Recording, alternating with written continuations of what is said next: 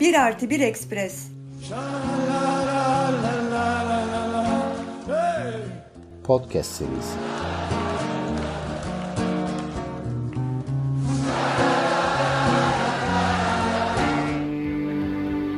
Strangely, I became more bookish.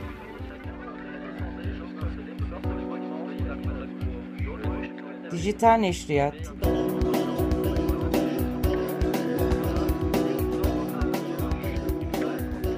Merhaba, Bir Artı Bir Express Dijital Neşriyat Aidiyetler Podcast yayınına hoş geldiniz. Ben Aylin Kuryel. Bu hafta Charlotte Berat'ın e, Nazi Almanya'sında görülen rüyaları derleyerek hazırladığı Türkçe'ye Rüyaların Üçüncü Rayhı Bir Ulusun Kabusları olarak çevirebileceğimiz kitaptan bahsedeceğim. 1966'da Almanca yayınlanan, 1968'de de İngilizce yayınlanan kitabın İngilizce adı The Third Reich of Dreams, The Nightmares of a Nation. 1933-1939 ibaresi var başlıkta. Terleyerek ve dişlerimi sıkarak uyandım. Sayısız gece olduğu gibi bir kez daha rüyamda oradan oraya kovalanıyor, ateş ediliyor, işkence görüyor, paramparça ediliyordum. Ama her nasılsa bu gece diktatörlüğün bu tip rüyalara mahkum ettiği binlerce kişi arasında yalnız olamayabileceğim düşüncesi takıldı aklıma. Benim rüyalarıma girenler onların da rüyalarına giriyor olmalıydı.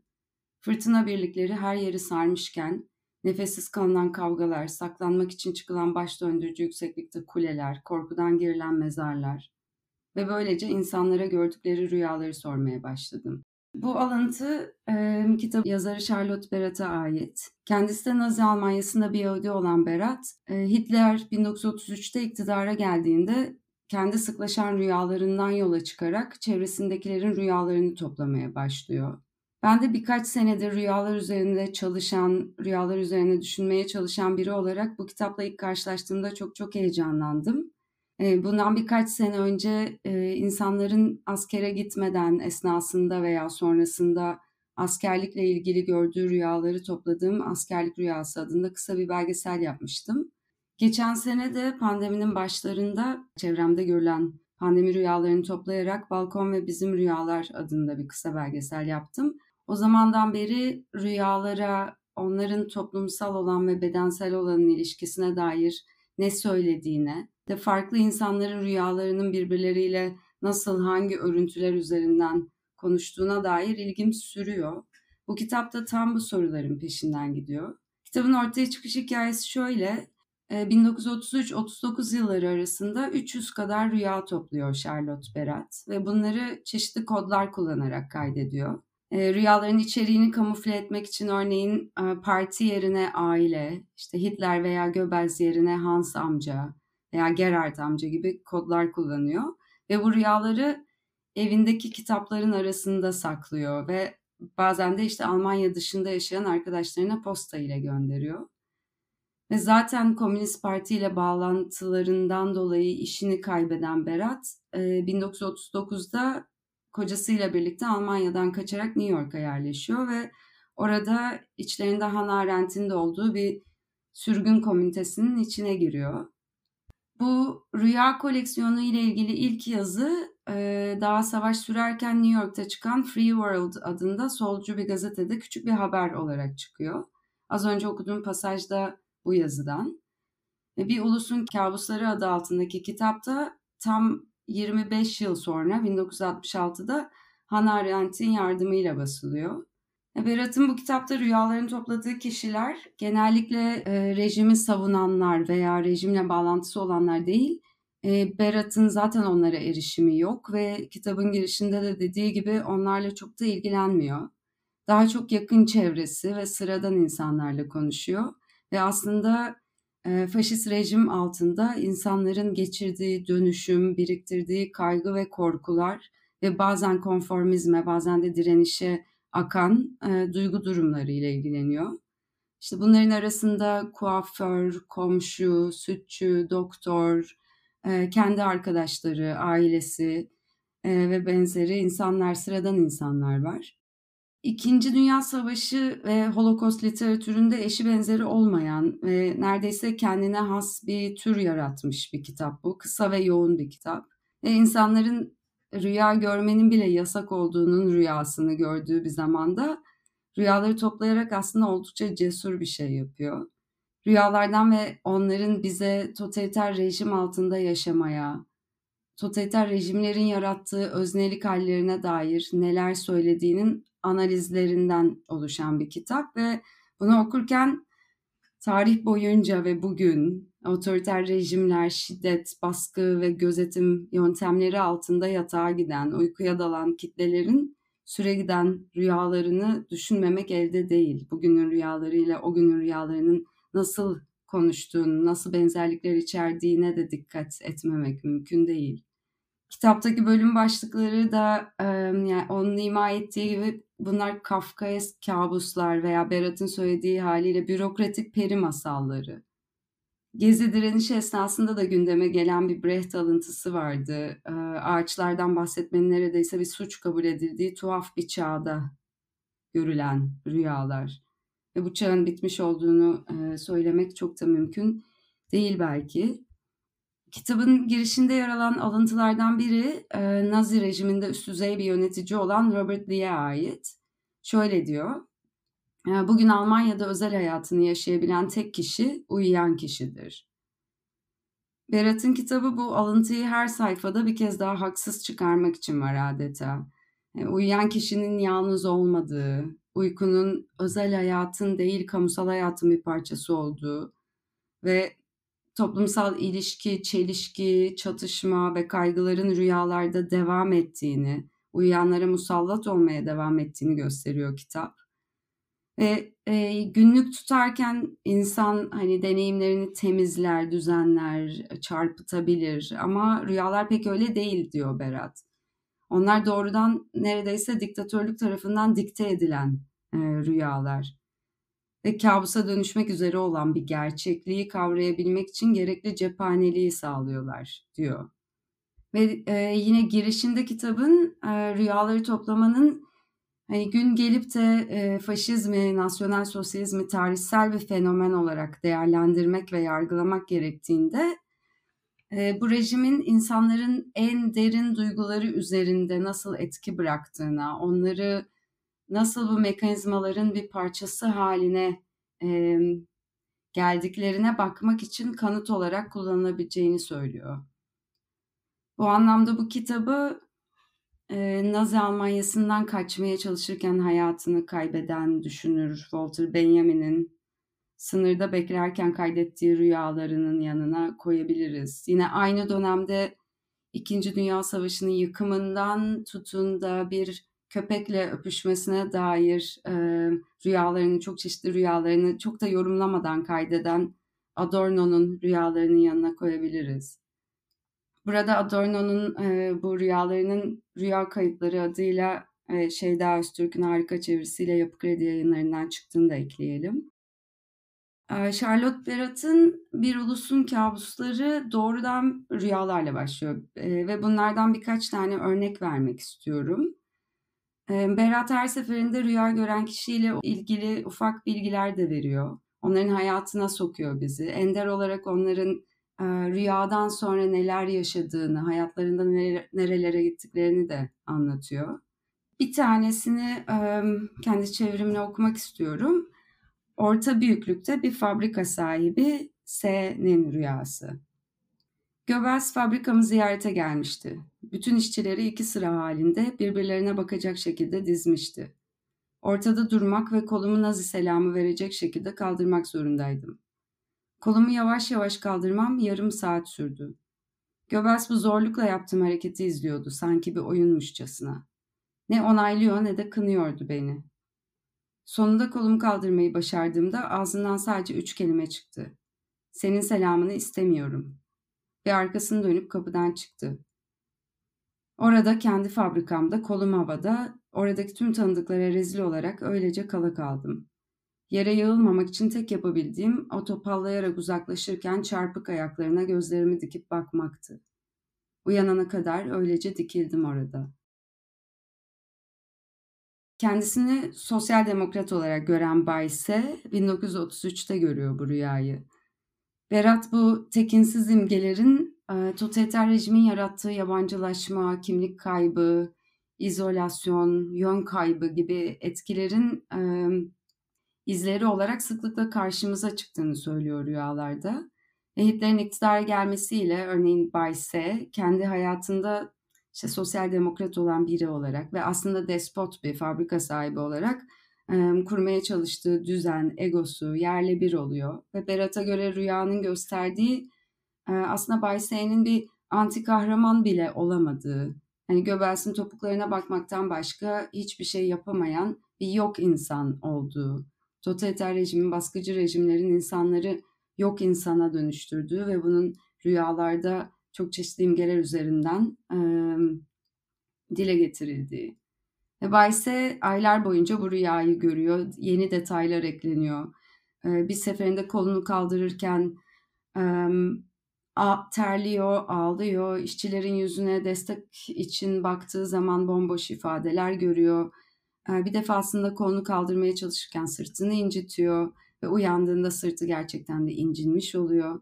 Berat'a bunları anlatırken e, yüzü kızarıyor ve rüyayı e, yeniden yaşıyor.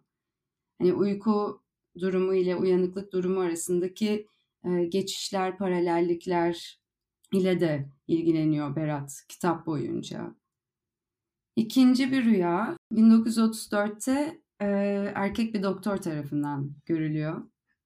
Akşam saat 9 civarlarıydı. Muayenelerim bitmişti. Kanepede bir Matthias Grünewald kitabı okuyarak dinleniyordum.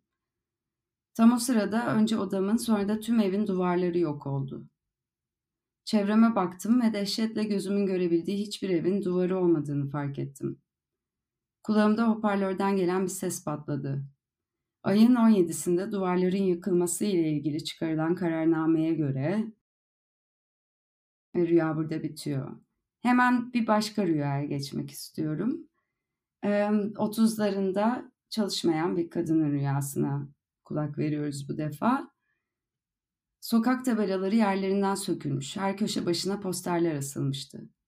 İnsanların söylemesinin yasak olduğu 20 kelime siyah zemin üzerine beyaz harflerle yazılmıştı. İlk kelime Tanrı idi. Lord kelimesi kullanılıyor. Kendimi korumak için İngilizce rüya görmüş olmalıyım. Diğer kelimelerin ne olduğunu hatırlamıyorum. Belki de onları hiç görmedim. Ama sonuncusunun ben olduğunu hatırlıyorum.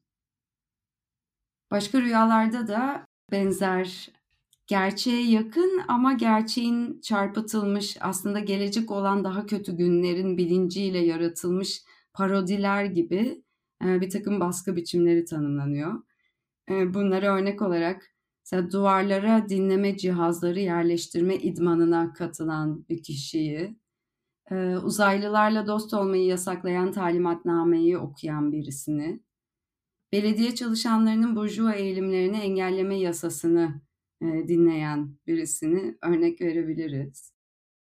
Ve Charlotte Barrett'ın peşinde olduğu şeylerden birisi bu rüyaların hem e, kimlik ve yön kaybı ve konformizme giden e, yolun nasıl döşendiğini göstermeleri hem de aslında gelecekte neler olacağına işaret etmeleri. Mesela bir alıntı bana çok çarpıcı geldi. E, rüya anlatanlardan birisi şunu diyor. Uyanıkken en kötü olasılıklardan bile bir şekilde kurtulabileceğimizi düşünüyordum. Ama bilinçaltım aslında benden daha iyi değerlendiriyordu neler olacağını. Ve konformizme geri dönecek olursak e, yani ancak katılım sağlayarak, uyum göstererek, işte diğerleri gibi olarak başa çıkılabilecek bir toplumsal e, durumun, bilincinin rüyalara sızdığını, hani özgürlüğün bir yük olduğu, uyumun görünmezlik ve güven vaat ettiği bir rejimde insanların e, rüyalarında neredeyse kendi kendilerini telkin ve hatta ikna ettiklerini görüyoruz. Buna çok iyi bir örnek teşkil eden e, belki de en sevdiğim rüyalardan bir tanesini daha okumak istiyorum. Ulusal Birlik Günü kutlamaları yapılıyordu. Hareket eden bir trenin içinde uzun masalarda sıra sıra insanlar oturuyordu. Ben küçük bir masada tek başıma oturuyordum. Diğerleri politik bir şarkı söylüyordu. Şarkı o kadar komikti ki gülmeye başladım. Başka bir masaya geçtim ama hala gülüyordum. Kalkıp gitmekten başka şansım yoktu. Gitmek istedim ama sonra bir anda düşündüm ki ben de şarkıya katılırsam belki artık komik gelmez şarkı. Böylece ben de şarkı söylemeye başladım. Ve dediğim gibi çok ender olsa da rüya görenin hayatına, rüya sonrası yaptıklarına dair bilgi veriyor Berat. Ee, ve bu şarkı söyleyen kişinin rüyasında olduğu gibi veya başka bir örnekte yeni bir ayakkabı almak isteyen bir adam ayakkabıcıya gidiyor ve e, ayakkabıcı ona sadece gönüllülerden oluşan askeri birlik olan e, fırtına birliklerine katılanların yeni ayakkabı alabildiğini söylüyor. Diyor ki senin için bir istisna yapalım çünkü sen de onlar gibisin aslında diyor. Adam dükkanı terk ediyor ayağından dökülen ayakkabılarla ve birkaç ay sonra fırtına birliklerine katılıyor gerçek hayatta. Yani rüyalar aslında e, kitap boyunca hem rejimin gelecekte neler getireceğine hem de kişinin rejim içerisinde nasıl konumlanacağına dair e, gelecekten gelen mektuplar gibi. Ortaya çıkan başka temalar rüyalarda mesela müttefik görünenlerin rüya göreni sırtından bıçaklaması, e, kamusal alanda tamamen görünmezleşme isteği. E, bir kişi örneğin denizin dibinde kalmak istiyor rüyalarında ve aynı rüyayı geri çağırıyor ki denizin dibindeki ferahlığı tekrardan hissedebilsin. Bir diğer kişi kurşuna gömülmeyi diliyor. Bunlar yine Arendt'in totaliter rejimin karakteristik özelliği olarak hani kamusal alanda terk edilme hissini tanımlamasını getiriyor akla. Aynı zamanda erotik temaları içeren rüyalar da var. Hatta Charlotte Berat buna başlı başına bir bölüm ayırıyor ve kadınların rüyalarına dalıyor sadece. Ee, Nazi olmadığını söylemesine rağmen mesela bunun Hitler'in onu daha çok istemesine yol açtığı erotik bir rüya var. Hitler'in fotoğraflardan tanıdık olan selamlama şeklini işte karşısındakinin elini ellerinin içine alarak bir süre bekleme e, jestini deneyimleyerek uyanan ne yapacağını bilmeyen bir kişinin rüyası var. Hitler'in bir eliyle propaganda materyali dağıtırken diğer eliyle saçlarını okşadığı bir kadının rüyası var. Son bölümde ise e, Yahudilerin rüyalarına bakıyor Berat. Gerekirse çöpe yer açarım adlı bir e, bölüm bu ve bölüme ismini veren rüya şöyle son olarak e, bu rüyayı kısa rüyayı aktarmak istiyorum. Tiergarten Park'ta biri yeşil biri sarı iki bank var. O dönemde Yahudilerin sadece sarıya boyanmış banklara oturma izni var ona istinaden. Ee, biri sarı, biri yeşil iki bank var. İki bankın arasında da bir çöp kutusu var. Çöpün içine oturuyorum ve kör dilencilerin astıkları gibi bir tabela asıyorum boynuma. Bu tabela hükümetin ırk yasalarını ihlal edenlerin boynuna taktıklarına da benziyor. Benimkinde ise gerekirse çöpe yer açarım yazıyor. Berat bu noktada Samuel Beckett'in çöp tenekelerinde oturan karakterlerini anımsatıyor ve aslında birçok rüyayı hani Kafka bunu yazmadan önce, George Orwell 1984'ü yazmadan önce, Beckett bu karakterleri oluşturmadan önce hep orada oralardan tanıdık olan imgelerin rüyalarda bu rüyalarda nasıl karşımıza çıktığını anımsatıyor. Bunlar da yine hem gerçekliği yansıtan hem de daha kötüsünün gelecek olduğunun haberini veren profetik rüyalar bir anlamda. Yani insanlar sınırlarda telef oluyor, pasaportlarını kaybediyor, konuştuğu dili unutuyor, göç ettikleri yeni yerlerde başka türlü işkencelere maruz kalıyorlar ve bunlar henüz olmadan aslında ilk olarak rüyalarda oluyor. Ve burada aslında şunu söyleyebiliriz. Berat kitabı rüyaları uyarılar olarak görmemiz gerektiğini belirterek çerçeveliyor. Yani totaliter eğilimlerin açık hale gelmeden, olabildiğince en açık haline gelmeden tespit edilmesine yardımcı olabilecek bir bir cephanelik tabiri caizse olduğunu düşünüyor. Ve bu anlamda hani totaliter rejimlerin baskının, şiddetin insan e, duygulanımları üstündeki etkisini inceleyen e, işte siyaset bilimcilerinin, sosyologların izinden gidiyor ve bir araştırma alanı olarak rüyaları da bu külliyata ekliyor kitap. Ve Berat'ın yönteminin psikanalizden biraz farklı olduğunu söyleyebiliriz. Yani gizli bağlantıları aramıyor uyanık ve uyku dünyaları arasında veya rüyaları yorumlayacak bir analiste ihtiyaç olmadığını söylüyor.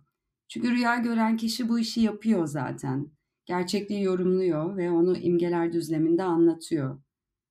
İki yönlü olduğunu söyleyebiliriz bu rüyaların işlevlerinin.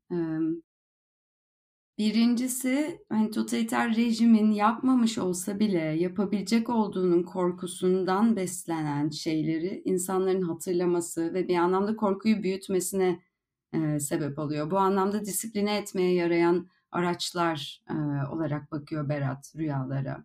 Hani bize e, şunu anımsatabilir. Hani Foucault'un modern disiplin ve gözetleme toplumlarının nasıl işlediğini formüle etmek için kullandığı panoptik modele benzer bir şekilde ne zaman gözetlendiğini bilmeyen ama her an gözetleniyor olabilecek insanların rüyalarında bu korkuyu sürdürmeleri.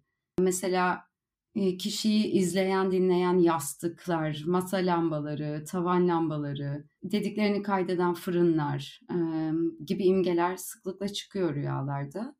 E, ve hatta bu 1968'de yapılan İngilizce baskının en sonunda yer alan e, bir makale var.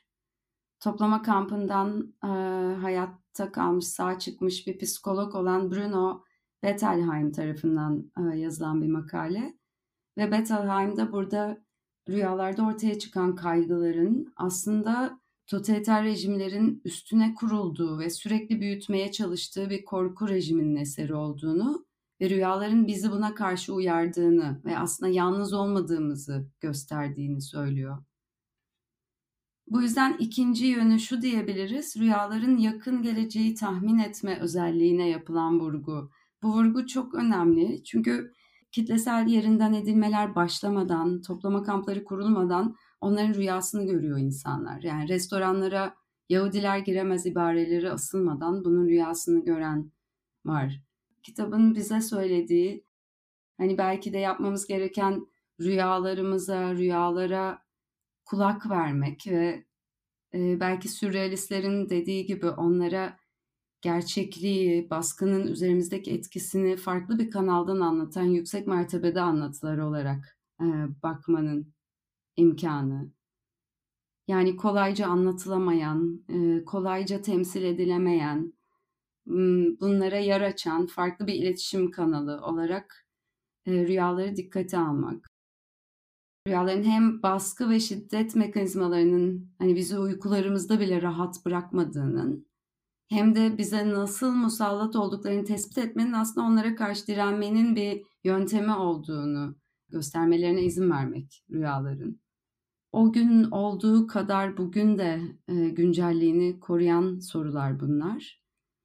Ve yani hem uykuda hem uyanık hayatlarımızda kabusların bitmediği bir dönemde e, bu kitabın Türkçe'ye çevrilmesinin de e, ne kadar heyecan verici olacağını e, söyleyerek bunu temenni ederek bitirebiliriz.